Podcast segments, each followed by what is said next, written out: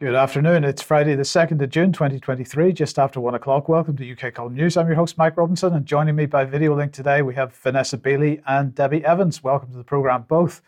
Uh, now, uh, everybody's going to groan when I do this, but we're going to lead off with Philip Schofield. So let's bring him on screen. And I just wanted to highlight a couple of tweets uh, that uh, kind of give an idea of what people on Twitter are thinking about this. So uh, this is uh, one uh, from Mark A Day of Days uh, saying, Will this be Schofield's Prince Andrew moment? Uh, this could break the internet from 6 a.m. Friday morning. And this is because the BBC uh, decided uh, to put uh, Amol Rajan in front of Philip Schofield with their typical, increasingly typical, moody um, interview in, in the sense of the lighting and the staging of it and so on. So this is Philip Schofield, the interview. Let's look at another tweet on this. Uh, when you think you're doing a Princess Diana, but you're more Prince Andrew, is uh, what Charlie Shakespeare is saying. Um, so, anyway, on uh, the Radio 4 Today program this morning, um, the uh, interviewer was speaking to uh, Caroline Dinenage, who is the chair of the Culture, Media and Sports Select Committee in the House of Commons. Uh, and what's interesting is that this MPs are starting to get very interested in the Schofield story. And the question is why? So let's just listen to what Caroline Dinenage, or little segment of what she had to say. Because this is a, a, a significant matter of concern, I think, for, for people across the country and, and for my committee. It's you know that this particular incident to one side it has shone a light on a whole a whole system of of issues which which have been encountered around around whistleblowing. Uh, people in this particular case specifically raised this issue with um, with ITV bosses. Were the specific whistleblowing procedures in place that we would want to see? Uh, there is a there is a suggestion of money changing hands in the letter that I received from Dame Carolyn McCall earlier this week. She said that this um, employee left in 21, but ITV had continued to offer their support and continued to do so. And I want to know whether that means in the case of of um, you know moral, uh, emotional support, or does that mean financial support? And what kind of precedent does that set? And whether there have been any non-disclosure agreements used in this, and what and what potential damage that could cause. This is not just about ITV. This is about um, setting a precedent for other pu- public service broadcasters so this is quite interesting because uh, what the chair of the Culture Select Committee in the House of Commons is attempting to do here is to suggest that ITV is a public service broadcaster, which it isn't. There are only two public service broadcasters in the UK. That's the BBC and Channel Four. Um, ITV is a private company, uh, and so whatever goes on within ITV is ITV's uh, business uh, on a commercial basis and an uh, employment law basis, but uh, doesn't seem to me to be a reason for MPs to be getting involved. So, what's going on here? Is this an attempt by uh, members of parliament to uh, increase control of the media uh, by using this fairly sordid affair to, to do it? But the other point that I just want to very briefly make is, is this. This is now the third time that I'm aware of that the BBC has decided to, to run this type of interview. Um, so the first one that I remember is uh, was Ricky Dearman, who was, of course, the person uh, uh, accused, as they say, of satanic abuse uh, over the Hampstead uh, satanic abuse case, uh, which the mainstream media now calls conspiracy theory, and they give him an opportunity, with very much with the same type of staging, the same type of lighting, and so on, to give the same type of interview. And then, of course, that was followed up with Prince Andrew as well. So the BBC very keen to give uh, people experiencing these types of op- opportunities, or, sorry, these types of accusations, the opportunity to use their platform uh, to put their side of things. Um, so um, I don't know if you've got any thoughts on this, Vanessa, but I find it a bit concerning that that something which is really nothing to do with MPs has suddenly become to do with MPs, um, and uh, setting aside the whole issue of the distraction of the event itself uh, it seems to be an attempt by uh, Parliament to, to uh, decide how media organisations should be operating. Yeah, and I mean, what I find you're you're absolutely right to pick up on the fact that the BBC gives a platform to effectively people who have potentially committed criminal acts, particularly against uh, children or minors, um, And, you know, we have to remember, I can't remember if they did an interview with Jimmy Savile at the time that he was exposed, but for years they covered up uh, his crimes within the BBC. Um, and so, you know, we have to question is the BBC an apologist for paedophilia? And of course, we know that it's an apologist for terrorism in Syria and across the region, sponsored by the Foreign Office, amongst others. So, what exactly is the BBC? I guess that has to be my question. Uh, that is a very good question. Now, let's uh, just, speaking of the BBC, come on to Marianna Spring because uh, Children's Health Defence Europe, uh, via their Instagram account, have been uh, contacted by Marianna Spring uh, yesterday, I believe, or the day before. I think it was yesterday. And she said, Hello, I'm reaching out regarding a podcast for BBC Radio 4 about the evolution of the UK conspiracy theory movement and the alternative media associated with it. I'm writing now to invite you to respond to a number of points and issues as a re- result of our investigation and research we are considering including in our podcast series for Radio 4 and surrounding output. Uh, evidence and testimony suggests that Children's, she can't even get the name correct, by the way, uh, Children's Health Defence his office in London has been in touch with the Light paper, and of course, we mentioned uh, on uh, I think Monday's program that uh, she had done an interview with the Light paper uh, and contributed content and offered support to the publication. Uh, what is your relationship with the Light paper? Has it contributed financially? And then it, she goes on to say Robert F. Kennedy Jr. has been featured in photographs alongside the editor of a German newspaper. Uh, and uh, what is the relationship and uh, the relationship of Children's Health Defence with the paper? The deadline for response to these points is Friday, the 2nd of June at 1700. So that's today, 5 p.m. Obviously, best wishes, Marianna Spring. So um, clearly, uh, there is an effort now to contact uh, many organisations which the BBC perceives uh, as being somehow uh, promoting conspiracy theories. Um, and uh, well, we just will keep everybody updated on uh, as as these approaches go out from Marianna Spring, and we'll see what happens. We're looking, we're very much Vanessa looking forward to the first episode of her new podcast series on Radio Four to see what she thinks that she has. Yeah, absolutely. I mean, it's extraordinary, isn't it? I mean, he's a presidential candidate in reality, but he's being stalked by the BBC as one of their complex of conspiracy theorists.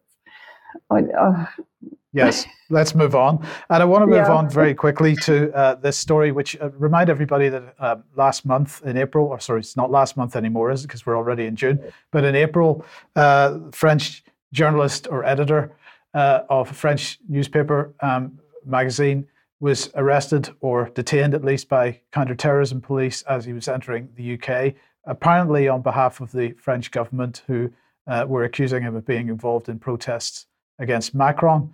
Um, well, this behaviour by the British state continues. So the latest one is uh, Kit Klarenberg, who writes for The Grayzone, uh, and Max Blumenthal here writing British police detain journalist Kit Klarenberg, interrogate him about the Grayzone. Um, and uh, well, I just, Vanessa uh, pushed this article from Craig Murray at me uh, this morning because I wanted to just highlight this and suggest that everybody reads it and shares it because Craig Murray makes some pretty important points here. He says three British journalists I know personally, Johanna Ross, Vanessa Beeley, and Kit Klarenberg, have each in the last two years been detained at immigration for hours on re entering their own country and questioned by police under anti terrorist legislation. This is plainly an abuse of the power to detain at port of entry, because in each case uh, they could have questioned, uh, could have been questioned at any time in the UK where the, their legitimate cause, and the questioning was not focused on their travels. They were in fact detained and interrogated simply for holding and publishing dissent opinion on foreign policy, and particular for supporting a more collaborative approach to Russia, which, lest we forget, the UK is not at war with. Well, that's questionable, that statement, but uh, the rest is fine. Uh, I have three times, he said, in the same period been questioned by police in my own home in Edinburgh for journalism over three separate matters. I spent four months in jail for publicising essential information to show that a high level conspiracy was behind the false accusations against Scottish independence leader Alex Salmond. Julian Assange remains in maximum security jail for publicising the truth about war crimes. Meanwhile, a new national security bill goes through Westminster Parliament which will make it illegal for journalists uh, to possess or publish classified information. On top of that, uh, you have the Online Safety Bill, which, under the excuse of protecting against paedophilia, will require social media gatekeepers to remove any kind of content the government deems as illegal. When you put all this together with the new Public Order Act, which effectively gives the police authority to ban any protest they wish to ban, uh, there's a fundamental change happening. Well, uh, I'd, I'd, say also that is slightly inaccurate because the fundamental change, in my opinion, at least, has already happened. Um, and this, we've got to be concerned about this, uh, Vanessa, because you know you've been on the receiving end of this. Ian Crane, if we go back a few years, was on the receiving end of this. Uh, the French journalist was on the receiving end of this, and now Kit Klarenberg as well. So is, there's clearly an agenda here. It's not it's not by accident that these things are happening, and police, as Craig Murray says, overstepping the mark. I think I couldn't agree more with that statement. Yeah, absolutely. And um, I know for a fact that Fiorella Isabel, um, who is a presenter on the Convo Couch and is currently based in Moscow working for RT, she was uh, stopped and interrogated when she returned to um, the US. Um, you know, there's the Mirotvorets uh, kill list in Ukraine, which has been established. It, it, it has NATO hands behind it. So basically, they're happy to assassinate dissident journal, journalists who are reporting from Donbass, uh, Donetsk, Luhansk, etc. Um, so yeah, you know, it's becoming a um, a very dangerous profession right now to be uh, independent thinking as a journalist. Um, the uh, the article in the Grayzone says that uh, Kit Klarenberg had his uh, electronic devices uh, confiscated and he mm. was required to give access to them and so on. And uh, one particular SD card containing material still hasn't been given back to him, and it's not going to be given back to him. I mean, I think yeah. a very serious point we've got to make here is that if anybody's traveling internationally at this point who's involved in journalism of any kind, needs to be bringing uh, equipment with them, which is effectively uh, uh fresh without any content mm. on it. Yeah, and actually, um, Alex contacted me, you know, just to get some advice about if he was coming to the UK in the future, Alex Thomson. And um, I sent him the letter that my lawyer at the time had sent to the Metropolitan Police, and they are actually the firm that is handling Julian Assange's uh, case. And she made the very valid point that as a journalist, you you do often have confidential classified information on your equipment, and therefore there should be procedures by which the police return um, that information to you intact. Um, they inform you what they're going to do with it, etc. And in some cases, they shouldn't be able to to remove that information. Um, and also the fact that they promised me they would send me documentation of my questioning, six hours questioning, um, they never sent it despite chase up letters from the lawyer. So I've never received any official record of my interview. Um, the lawyer requested uh, the recording of the interview, six hours, and the transcript, and none of that has ever been supplied. So I think you also have to add that they are acting relatively lawlessly uh, in how they deal with the aftermath of your questioning or interrogation, however you want to look at it. Yes. Okay. Thank you for that. Okay, let's move on then to health matters. Um, and well, good news perhaps. Uh, SYMPLIFY. Uh, let's have a look at this. This is all about uh, cancer and uh, the ability to um, test for cancer. So, this is a blood test for more than uh, 50 types of cancer it's showing real promise, apparently, in this uh, simplified trial. Uh, so, the simplified study will evaluate the revolutionary multi cancer blood test Galleri for future implementation in the NHS. Cancer is easier to treat if it's diagnosed early, is what they say. So, let's just have a look at some of this. Galleri is a blood test developed by Grail LLC that can de- detect over 50 types of cancers, over 47 of which lack recommended screening in the UK today with a low false positive rate of less than 1%, all through a single blood draw. Using revolutionary next generation sequencing technology, Galleri has potential uh, to complement existing screening programs and current tests to enhance early stage diagnosis when cancers uh, can be treated more successfully. So, on the face of it, that sounds like very good news. But, uh, Debi, uh, once again, we come back to yet another uh, trial, another program uh, which has genetic Uh, sequencing at its heart. And so we just see more and more data collection, more and more uh, attempts to, to uh, sequence the human genome of everybody in the country? Yes, good afternoon, everyone. And, uh, you know, we have to remember the word prevention here because we're not testing people with symptoms or that they're sick. We're testing healthy people. And I'd remind everyone of the Galleri trial. And the Galleri trial um, looked at, well, they say that a thousand people get diagnosed with cancer a day. And the Galleri trial look, looked at 140,000 people. And this research all took place being funded by Grail. Now, you'll remember we've talked about Grail before. Grail is the Bill Gates, Jeff Bezos company that was then bought out by Illumina and is now embedded in our NHS system. This is testing healthy people for cancer in order to prevent cancer. Because, of course, don't forget we've got a cancer mRNA jab on its way to the UK. So, this is all about prevention. This is all about gathering data. This isn't in anybody's best interest because I'm sorry, but if somebody's going to send, if a healthy person's going to send a test off, and then it's going to show that maybe they're in early stages of cancer. What happens to them then? Do they go to the end of a seven and a half million waiting list in the NHS? Because that's effectively what's going to happen. Yes, and that's uh, the why perhaps I'm a little bit cynical about this because you know if you don't have the, the foundations in place to provide the care, uh, then this can't be really anything more than data collection. This is how I see it. But anyway, others may have a different view. Let's move on to uh, Asilomar, uh, which is a name I'm not familiar with, Debi. Right. Yeah. Well, in order to find out what's going to go, what's going to happen in the future and what's happening now, it's important that we look back. And, and a lot of people haven't heard of Asilomar 75. It's, it was a conference that took place in 1975 with 140 professionals, including biologists, lawyers, doctors. They all met at Pacific Grove to discuss biomedical research. Now, this was the birth, this is where it all started.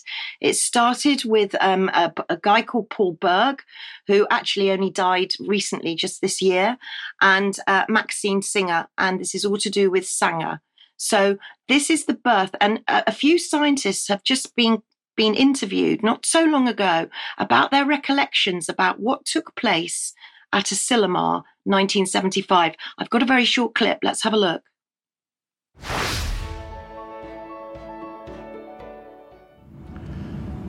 The major concern was that there could be organisms created that would cause potential disease, harm of some sort.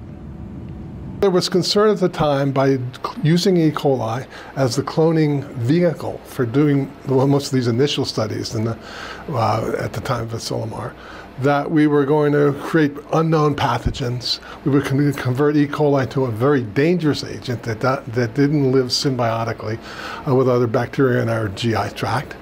Uh, we were going to cause possibly, and people said, epidemics of cancer by cloning unknown genes, uh, making uh, E. coli very robust and being able to spew out huge quantities of potentially very dangerous proteins. Safety of, of new and still un, uh, uh unproven science uh, was an issue. Uh, it's a question of safety, but also a question of, of establishing the principle that science is a process that can effectively regulate itself to the public good. It wasn't an emergency situation, um, but it did seem like we could cause trouble, and we didn't want to. It's an absolutely fascinating conference, and I would um, advise everybody go and look and do some research into the Asilomar conference. And you might note there that special mention was made to E. coli, and we've talked about E. coli before, and I'll be talking about E. coli some more in the future. But you know, what happened back then is happening now. And I'll draw everybody's attention to an article that I wrote that's on Editor's Choice on the UK column front page the NHS long term plan and mental health implementation, Plan Phoenix or Dinosaur. I really would urge everyone to go and, and look at it because everything that I'm predicting is happening now is in the NHS long term plan. And it's nice to see that Wired have caught up. Oh, sorry, yes, there's a slide for the NHS. Some, some of the points that I've highlighted there. And knowing that you were going to be talking about cancer, Mike, I just highlighted a few of the points that I made a long time ago in this article from the NHS long term plan, talking about exactly what we've just been talking about diagnostic testing for cancer and also diagnostic testing for cancer in children, even more worryingly. So that's to come. But it's nice to know that Wired are catching up. And thanks very much to Alex Thomson for pointing me in the direction to this latest article of Wired. It's very recent. And I've just copied and pasted a few things that they cover. But you can see there that they say to doctors and nurses working 75 years ago, when the UK's NHS was founded, a modern a modern ward would be completely unrecognisable. Fast forward into the future, and hospitals are likely to look very different again. These are some of the changes you're likely to see in years to come. These aren't in years to come. Fully autonomous surgical robots are here now. 3D printed organs are here now virtual reality therapy is here now, and smart toilets to monitor and detect disease. You can look at Bill Gates for that. So, jumping forward, I want to bring people's attention to something called the Athena agenda. We're talking really uh, uh, synthetic biology here. So the Athena agenda is advancing the Apollo program. The Apollo program was um, prior to the Athena agenda, and it was actually the bipartisan commission on defense. So here we go, Mike, back to the. Uh-huh. It was only in 822. My next slide, you just want to maybe freeze my next slide, which will just give you a little bit of information on the bipartisan commission. And it was basically talking about that the USA were terribly unprepared for any biological threats. So I'll let you freeze the screen on that because it's a big document. And I just want to bring some, some of your attention to some specific parts of it. But I would advise that people go and read it. So the biological threat landscape the recommendation there in this document is that we develop at least one vaccine candidate for each of the 26 viral families that infect humans. I'll let you freeze the screen on that so you can take it in because it is a lot of information. But let's look at the viral families that they want to develop a vaccine candidate for. Most of them, I'm afraid, I'm not even going to attempt to pronounce. So you can freeze the screen there, but you can see that it's a huge, huge amount. And this is being planned right now. Now, what they're planning on doing too is developing these therapeutic drugs, the ones that we've been talking about for ages the antivirals, the monoclonal antibodies. These are all going to be accelerated. You can see at the bottom there, since we are uncertain of what the next biological threat will be, the traditional approach of developing a therapeutic for a single virus after it emerges will not adequately prepare us. Multi pathogen antiviral therapeutics could address a broad spectrum of viral pathogens, much like antibiotics can address multiple bacterial pathogens. So, how are we going to do that? Oh, well, guess what? We're going to find lots of ways to vaccinate you without using needles. So, what are they suggesting that, that we use? Well, we could have microneedle patches and we could have intranasal we could have inhalable drugs and vaccines. And actually, you know what? We could either pick them up ourselves from the pharmacy or they'll be mailed to us. So it will be self administration of vaccines going forwards. Now, the UK are way ahead in this. We're way ahead from the US. The USA currently, in terms of genomes, they're only sequencing um, 1% of their population for COVID 19 cases, whereas the UK are sequencing 9%. So you can see it's a much bigger agenda in the UK. And at the bottom there, I've just highlighted the need for genomic surveillance. Again, this is all down to surveillance. The uh, COVID agenda hasn't gone away. So how are they going to how are they going to do this? You know, non-needle injections. What are we looking at here? Well, terrifyingly, we're looking at robotic noses. And in the next, yes, in that slide there, you can see the non invasive detection method based on volatilomics. Now, that's a whole new word, and I'll explain what that is in a second. But it's to detect pathogens like COVID 19, like the e nose. Now, the e nose is an app that you use. It's quite simply an app, and they smell your breath it's sniffing your breath and it's using the nose. So volatilomics. Sorry, I'm not very good at the pronouncing. Pr- can't even say that now. I think I'm so exasperated by all of this. I can barely begin to report it. But we're basically talking robotic n- noses. We're talking that disease is going to be smelt on your breath now. That's how bad it's got. So, robot, there you go. Study finds this article came out in 2022 of robot noses could soon detect undiagnosed diseases by smelling someone's breath. And we can do that via an app. And just to back that up, there's an academic paper that you might want to go and look at. And that again was only published in June 2022. So this is a whole new area. And what I would say is this synthetic biology is invading our life everywhere. Do you know what's in your shampoo? for example, because you might be interested to know that they're using nanomaterials in your shampoo. Your hair is very valuable, but that's a maybe for another news. But not just um, not just your shampoo, but do you know what's in your sunscreen? because also we've got nanoparticles that are being used in sunscreens. And anecdotally, my son told me, because we live in Cornwall, so we've got a lot of children on holiday at the moment using sunscreens, and there seems to be a rise in children um, that are having allergic reactions to sunscreen. So I'm just hearing it anecdotally. There's been nothing reported in the news. So if anybody else is experiencing that, please do let me know. Um, because what do we know about sunscreen allergies at the end of the day? And there's plenty of evidence to, to for you to go and have a look at, for you to be able to make your own informed decision before you place something on your skin. But also eye drops. You know, that's where we're going to. We've got nanoparticles that are being used in eye drops. So people that are picking up eye drops from their uh, chemist, from their pharmacy, do you know what's in them?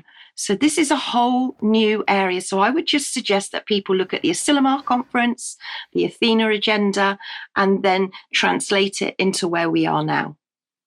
Yes. Okay. Thank you for that. So, so I mean, just to summarize, basically, Debi, what we're suggesting is what you're suggesting is that that uh, this is building whole new markets for uh, future drugs. And you've got to ask the question then how did the human race survive this long? Because um, it seems like without what they're proposing for us, you know, the, the suggestion is we're going to die without it. So, so uh, uh, I'd like to know how we've managed to live this long. I'd like to know the same. I'd like to know the answer to that very question, Mike.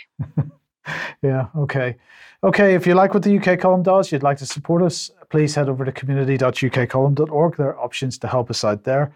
Um, you could pick something up at the UK column shop uh, t shirts, hoodies, bags, uh, that kind of thing. Uh, but please do share material you find on the various platforms. Uh, now, a little bit of sad news. Uh, the, have to announce the passing of Professor Arne Burkhardt. Now, many UK column members will have seen Professor Burkhardt on uh, previous Doctors for COVID Ethics symposia that we ran. Uh, so, uh, he is a German pathologist, or was a German pathologist researcher. Uh, he was uh, teaching for many years in the universities of Hamburg, uh, Bern, other universities professorships in Japan, in the United States, in Korea, in Sweden, in Malaysia, in Turkey. Hugely uh, experienced and hugely respected uh, doctor. And of course, he was looking, he was uh, probably the only person that we know of that was actually running uh, autopsies and postmortems on people that had uh, been said to have died from, uh, from COVID 19. uh, and looking at the, particularly where the spike protein was finding its way into various parts of, of the body and asking very much whether um, vaccination was part and parcel of how they passed away. So um, sad to see Professor Arne Burkhardt go. a quick reminder that today is uh, the beginning of the Better Way conference. It lasts until Monday. Uh, there are still virtual tickets available if anybody wants to uh, get involved with that. And uh, so head over to the uh, Better Way conference website. Uh, lots of very interesting speakers there.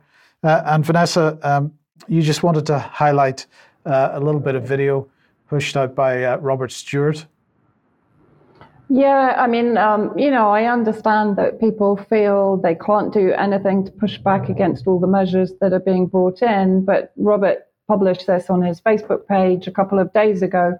Um, this is at Tower Bridge, and these um, placard holders have been around for some time now. I think they started around six months after the start of the whole COVID project, but they've obviously expanded into a lot of other subjects now. And it's been incredibly successful. I remember seeing Robert doing this uh, with a number of people that I know, activists and so on, um, in various areas of London, particularly regarding um, the vaccine rollout. And, and they were getting a really positive feedback um, from people on buses, people in cars, and so on. So I just wanted to put it out as a little bit of positivity and optimism that this kind of thing can still work because you're um, interacting directly with the public in a non um, confrontational way. You're, you're simply putting the information in a very visible context for them. And people generally are responding positively, and it can, you know, encourage them to go and do some research. So, for those that are struggling to think what they can do, maybe they can establish something similar in their own area. Maybe they can join in um, with the group that Robert is part of, etc. You know, just just a little nudge. Yeah, brilliant. Thank you. Um, okay, let's uh, move on to international things. And of course, the, the news from yesterday, uh, as we were talking about uh, the BBC's uh, interviews of South African politicians and questioning whether uh, if Vladimir Putin were to go to South Africa, whether he'd be arrested or not. Uh, then, of course, Sergei Lavrov is in South Africa, or was yesterday at least, to discuss BRICS and other things.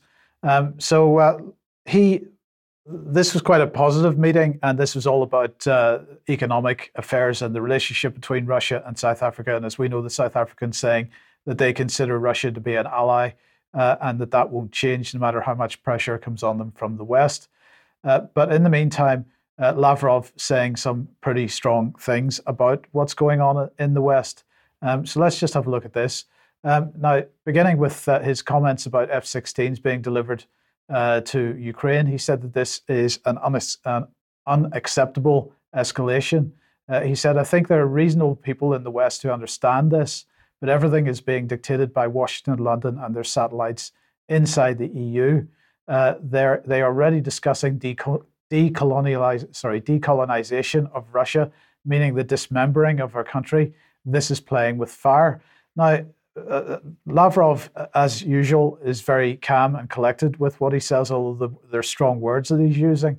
But uh, perhaps Medvedev is less calm whenever he comments on it. So let's look at what he had to say, more or less, about the same thing on Twitter. Uh, and he's particularly beginning with James Cleverly in his comments. So he says the UK Foreign Secretary Cleverly has stated that Ukraine has a legitimate right to protect force beyond it, sorry, project force beyond its borders and undermine Russia's ability to project force in Ukraine itself. According to him, legitimate military targets beyond Ukraine's borders are part of its self defense.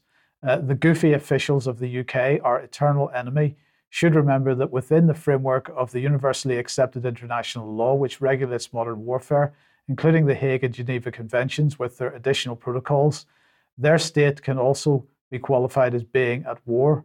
Today, the UK acts as Ukraine's ally, providing it with military aid in the form of equipment and specialists, i.e., de facto is leading an undeclared war against Russia. That being the case, any of its public officials, uh, either military or civil, who facilitate the war can be considered as a legitimate military target. So that's what Medvedev said, Vanessa. Now, clearly, that's a much stronger position than Lavrov is taking, but they're not so different, actually.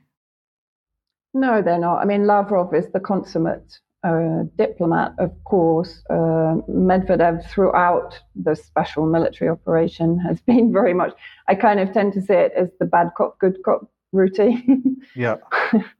Um, and, and it kind of works. But Medvedev, yeah, one expects him to be a lot more um, um, outspoken in his criticism than Lavrov, who, as I've said, he's a diplomat. Uh, but interesting that the penny seems to have finally dropped. That the UK is certainly one of the leaders hmm. of the of the gang here. Yeah, Finally, yeah. Finally, yes. okay, well, look, uh, on Wednesday's program, Brian mentioned uh, Kosovo and what's going on in Kosovo. I thought we should uh, look at that in a little bit more depth. So uh, mm. let's uh, let's do that. Let's begin with this. Uh, KFOR attacked Serbs in Kosovo. There are wounded, bursts of fire, echo, and there's some video. We saw a little bit of video on Wednesday, but tell us what's going on there. Um, well, I'll kind of break it down into sections because it's incredibly um, complex, of course, the entire situation um, in Kosovo and in Serbia. But effectively, in northern Kosovo, which is still considered by the majority of Serbians to be part of Serbia, and of course, NATO split it away deliberately um, from Serbia from 1999 onwards um, for people to fully understand the history in all its complexity, I highly recommend uh, this interview with Dr. Marcus Papadopoulos and Kevork Almasyan on Syriana analysis. And I'll just summarize very briefly what Marcus has said in this interview and what he said previously. So, what, what he's explaining is that uh, Alexander Vucic, the president of Serbia, is in reality um, Tony Blair, Israel, and the US man inside uh, Serbia. So therefore, Vucic, whatever he's doing, he's following effectively the NATO roadmap. And that has been the case since October 2000 when there was a coup in Belgrade. And in reality, Western funded, financed, and created Optor took control in Belgrade and has been in control of the leadership in Belgrade since then. Um, of course, the former Yugoslav army has been decimated by various uh, administrations since 1999. The Yugoslavian army uh, was 120,000 strong. Now, Serbia itself only has an army of between 3,000 to 5,000.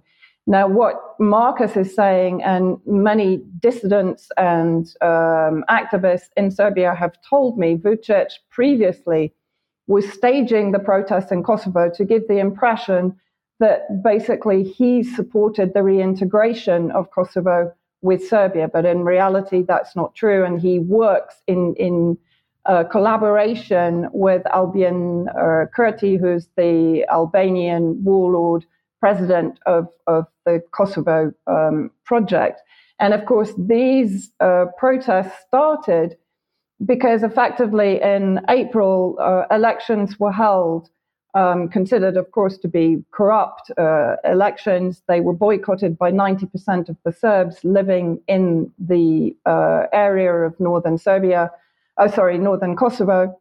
Um, and uh, effectively, what has happened in the last few days, the Albanian mayors of four um, regions or four districts in the northern area of Kosovo. So that's um, Mitrovica, Zvecan, uh, Leposavic, Zubin Potok, um, were appointed. And so these protests, uh, the majority peaceful, were against uh, the, the raising of the Kosovo flag above the city hall. And this one is in Zvekan, where a thousand Serbs gathered in front of the city hall where these um, Albanian um, mayors tried to raise, or their supporters tried to raise the Kosovo flag. So here, a thousand Serbs in front of the city hall holding um, the Serbian flag and protesting peacefully. Um, and of course, what happened was that the violence was ramped up effectively by uh, KFOR, the, the Kosovo forces, which are effectively described as NATO peacekeepers. So they comprise of, of NATO member state, um, sorry, uh, soldiers and military. And here is where the claims that there were Russian um, elements within the protesters, because many of the KFOR vehicles um, were graffitied over with uh, the Russian ZAD. But that detracts from the fact that the majority of Serbs, of course, are pro Russia and anti NATO for very obvious reasons. NATO bombed the hell out of um, Serbia in 99, including with uh, depleted uranium, etc. Um, but what is really interesting is that I was also informed that on the day of uh, the mayors taking office um, in those four districts, Vucic had actually organized with Kurti to bring on Albanian buses many of the Serbs from northern Kosovo to Belgrade for a prearranged uh, rally. So, in other words, he, he was trying to weaken um, the resistance against the imposition of these uh, Albanian um, mayors in northern Serbia. And of course, we have to remember that the Albanian factions have, since Kosovo kind of declared uh, illegally or unlawfully its independence in 2008. And even before that, they have carried out reprisals and recrimination against the Serbian population um, in the north of uh, Kosovo. Um, so I can't remember which video this is, Mike. Ah, the, yeah. the protest itself. Yeah. Okay. So this, these are the actual um, protests. Now, what is really interesting again is that um, as I said, people that I spoke to, including Dragana Trifkovic, who heads up the Center for Geostrategic Studies, and you can check out her work and the work of many other uh, Serbian distance and academics there. Um, but she told me that basically in the past, Vucic has used um, criminal elements from inside Serbia, inside Belgrade, that he's relied on to go and put down um, the resistance protests uh, in Kosovo by the Serbs. Now he's trying, because the US is changing tack, and I'll talk about that in a minute. Um, he's trying to distance himself from those criminal elements. And so, in reality, those criminal mafia elements in Belgrade know that their days are numbered.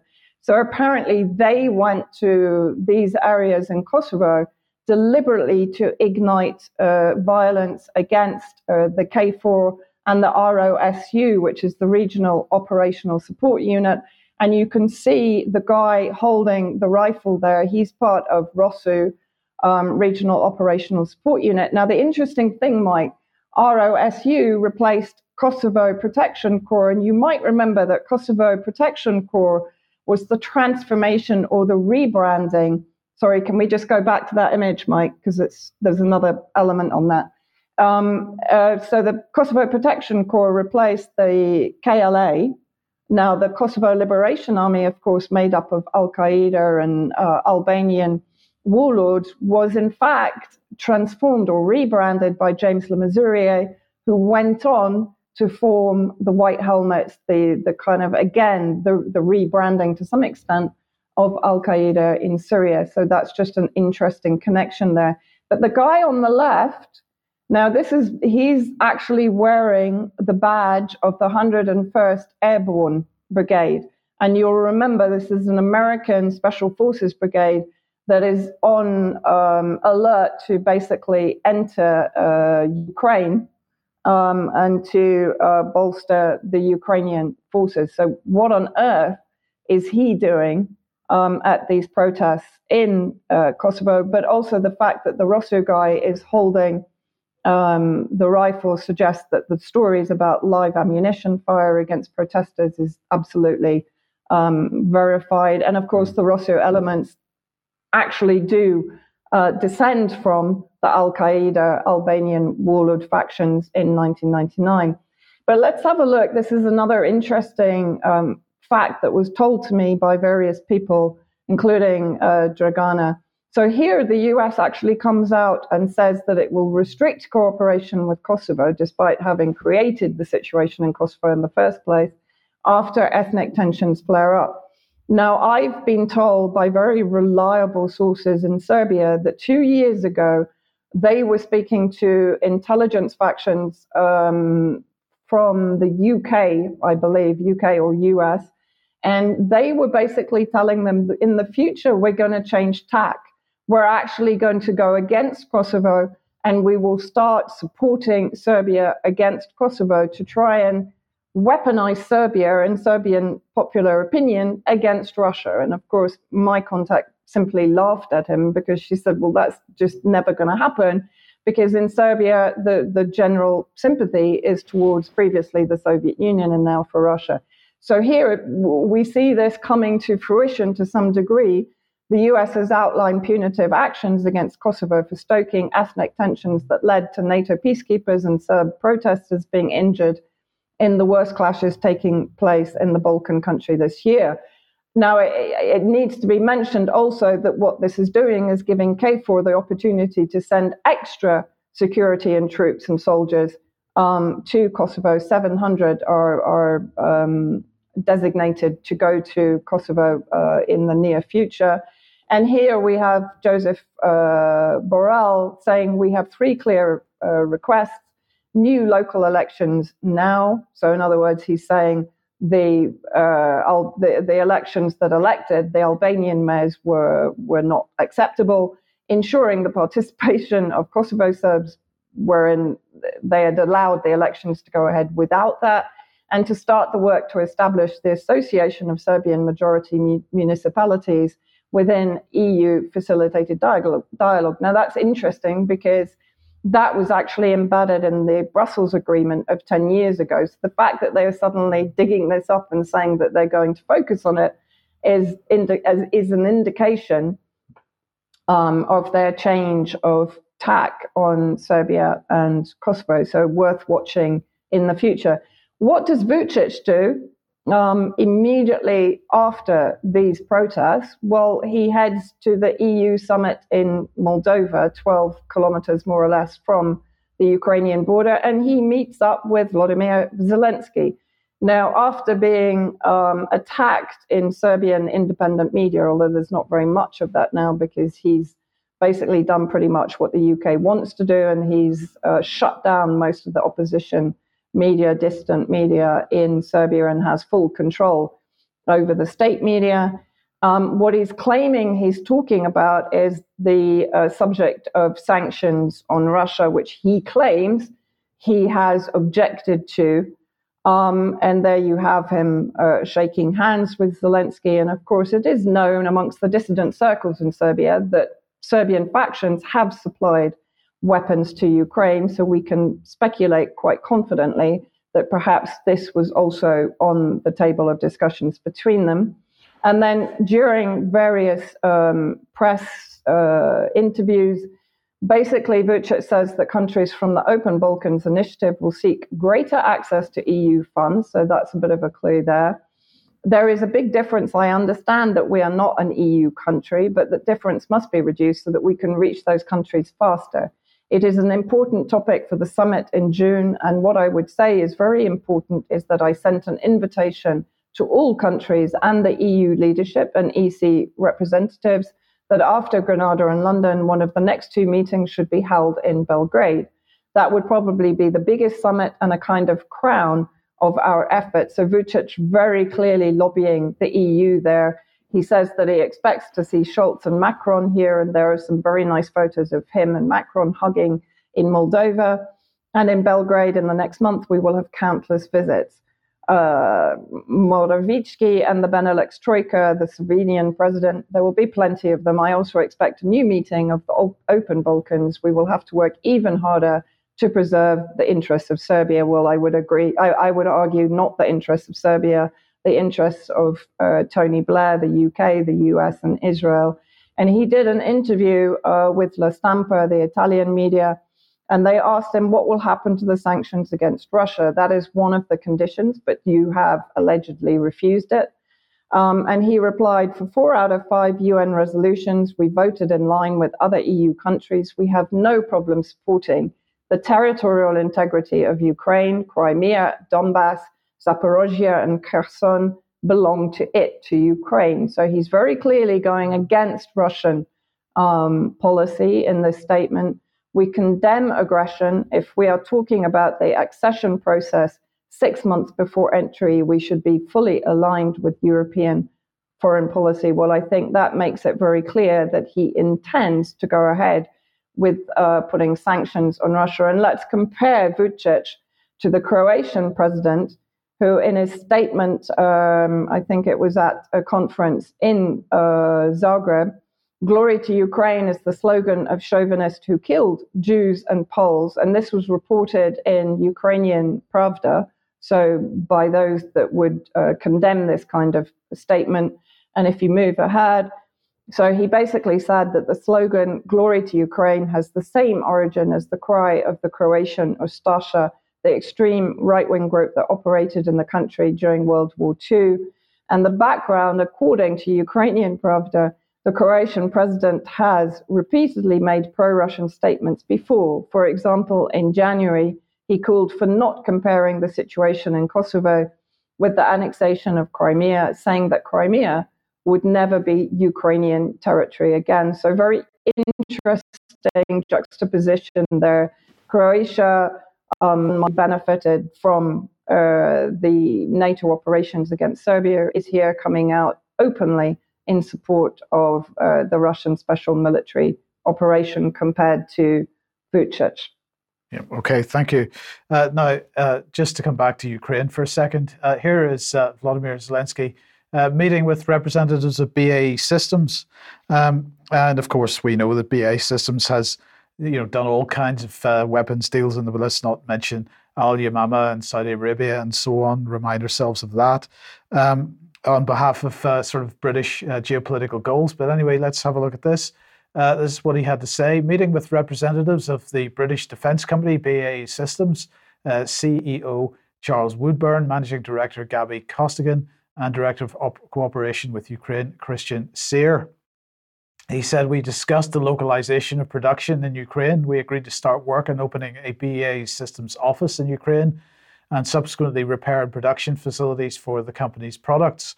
Uh, we are ready to become a major regional hub for the repair and production of various types of products of BAE systems and are interested in making our relations more global.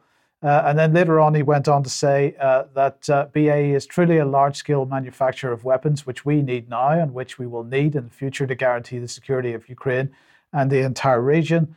Uh, we're working on creating a suitable base of production and repair in Ukraine. We're talking about a wide range of weapons from tanks to artillery.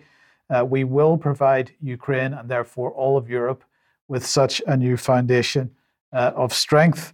Um, and so, you know, this fits very much with uh, what uh, Lavrov and so on were saying earlier on. This is clearly Ukraine looking at this being a perpetual war, not ending anytime soon. They're certainly not coming to the negotiating, negotiating table uh, anytime soon. Uh, and of course, uh, uh this is a great deal for BAE if they can get it. And it's a very bad deal for the British taxpayer because, of course, it won't be the Ukrainians that are paying for this. Uh, it will be us at the end of the day. Now, uh, let's just very quickly, Vanessa, if we could just bring us up to date with what's going on in Syria. Yeah, some interesting developments. First of all, there's been a major clash um, uh, to the north of Damascus, close to the border with Lebanon. Five Syrian Arab army soldiers killed in that. Um, it's not yet known uh, whether it was uh, terrorist or extremist uh, groups or whether it was smugglers. Unlikely to be smugglers because they wouldn't normally uh, clash with Syrian army and to this extent, unless of course they're trying to import something um, high risk.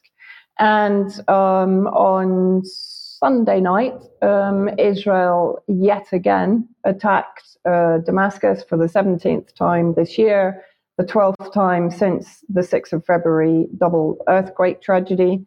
Um, this time, uh, they actually hit uh, areas south of Damascus the interesting thing is that Washington Post today uh, released uh, an article talking about leaked documents that are talking about uh, um, an increase in Iranian activity uh, in the northeast against U.S. military bases. And the Times of Israel claimed that, that this attack had actually targeted Hezbollah training ground to the north of Damascus, which is odd because it was definitely not the north of Damascus that was hit. Um, so something quite strange going on, and I'm not quite sure, um, you know, why on earth they should be surprised that Iran, Syria, Hezbollah are planning uh, strategic uh, operations to basically kick the U.S. out of the northeast and to stop them occupying Syrian oil, which uh, this week they stole another 70 odd uh, trucks of oil the northeast to it out for uh, either use by their own bases in Iraq or for trading on. So, you know, as much as there is positive news in Syria, yeah. the axis of evil is. Yeah, I'm, I'm afraid you. I'm afraid you're breaking up quite badly there, but we, we get we get what you're saying. So thank you very much for that, Vanessa. Now we just uh, very briefly uh, mention this. Uh, this is being reported in uh, Turkish press at the moment. Uh, Putin, Zelensky to visit Turkey for talks with Erdogan. Uh, now, they're not going to be visiting at the same time, of course, if it's happening. Now, there have been rumors that Putin is going to go to Turkey and visit Erdogan, who, of course, just become been re-elected as as head of state in Turkey. So we wait to see whether there will, whether Putin will actually, or whether this news is confirmed. Um, there certainly has been skepticism in the past on this, uh, and we'll report uh, in due course. Uh, now, uh, Debi, let's come back on well, health, or is it about uh, censorship? Uh, let's have a look at this. this. Is the Daily Clout saying, "Did you know that the FDA has a rumor department?" Yeah, really interesting. great Daily Clout, great article. Um, and I didn't know that the FDA had a rumor department. And you can see there that it we says should say it's, it's true. rumor control department. Sorry, rumor control. Yeah, yes. sorry, rumor control department. So I flipped across to the FDA to see what was on their page, and there it is: rumor control department for the growing spread of rumors, misinformation, and disinformation about science, medicine, and the FDA is putting patients and consumers at risk. We're here to provide the facts. So I've got a little video snippet that might just tell you a little bit more. Thousands of points of misinformation are shared online daily. They're false, inaccurate, or misleading, and can spread intentionally and unintentionally. Some individuals and organizations promote opinions online disguised as fact, and misinformation can spread six times faster than facts so you may be misled by headlines or out of context statements, especially when shared by someone you trust. Social media promotes information that you engage with regardless of the truth. So confirm what you read with a reliable source. This may be a nonprofit fact checking organization or government resource. The FDA is concerned that health misinformation is negatively impacting the public's health. Stick with the facts. To see how FDA is addressing misinformation, check out our Rumor Control webpage. And if one of your family is giving you, in inverted commas, misinformation, don't trust them. Trust the state. I think that's the message that we're getting from that, isn't it? And is it going to come to the MHRA anytime soon? Probably. Yes, well, we we shall watch and wait. I don't think uh, the MHRA. I think don't think the MHRA needs a specific department. I think there's so many gov- government departments doing this uh, now. It makes no difference. I just wanted to very briefly end uh, on the topic of uh, education and uh, sex education in particular, because the government has decided to set up an independent panel on sex education um, they're saying that uh, just to tell you a little bit of what it says in the uh, in the press release today. The Education Secretary Gillian Keegan has announced the formation of an independent expert advisory panel who advise on the review of the relationship, sex, and health education curriculum. This is the next step in progressing the government's mission to ensure that RSHE is taught in an age appropriate way And of course, this has uh, been the big issue over the last uh, number of couple of years. Uh, that in fact it's not being taught in an age appropriate way. Um, so I thought we would just have a brief look at who is uh, going to be on this panel. Let's bring them on here. First of all, we've got uh, Professor Dame uh, Lesley Regan, uh, and she is Professor of Obstetrics and Gynecology at Imperial College London. So, of course, you've got to get Imperial College on there. Uh, then we've got uh, Sir Hamid Patel, who is Chief Executive of Star Academies, one of the big academy schools trusts. Uh, then we've got Alistair Henderson is the next one on the list here. He's a barrister specializing in public law, human rights, and equality law. Uh, we've got uh, Helena Brothwell, uh, who's Regional Director of School Improvement uh, for David Ross Academy Trust, so another Academy Trust recommend, uh, represented here. And finally, Isabelle Trowler, who is the Chief Social Worker for Children and Families in England, obviously, uh, chief social worker, therefore a government employee, so it's all independent. Uh, this is the first review of statutory guidance since it came into force in 2020, the government says. It will provide an opportunity to consider whether the guidance covers the right topics and offers teachers clarity on how to teach sensitive subjects and engage parents uh, positively. So um, it remains to be seen exactly how this is going to pan out, but basically, they, uh, they begin work straight away. Uh, and they're going to conclude their work by September 2023. So we don't have too long to, wait to see what the outcome of this is going to be and whether this is a, a genuine reaction to uh, the level of protest that there has been and the, the degree of concern that there's been over how these subjects are being taught in schools, or whether it's uh, a cynical attempt to shut down that protest and that uh, disgust uh, from many, many people. We will wait and see. But anyway, we are out of time for now. I'm going to say thank you very much to Vanessa and to Debi for joining me today. Uh, we'll be back in a few minutes uh, for some extra for UK column members. Um, otherwise, we'll be back 1 p.m. as usual on Monday. I hope everyone has a great weekend and we'll see you then. Bye bye.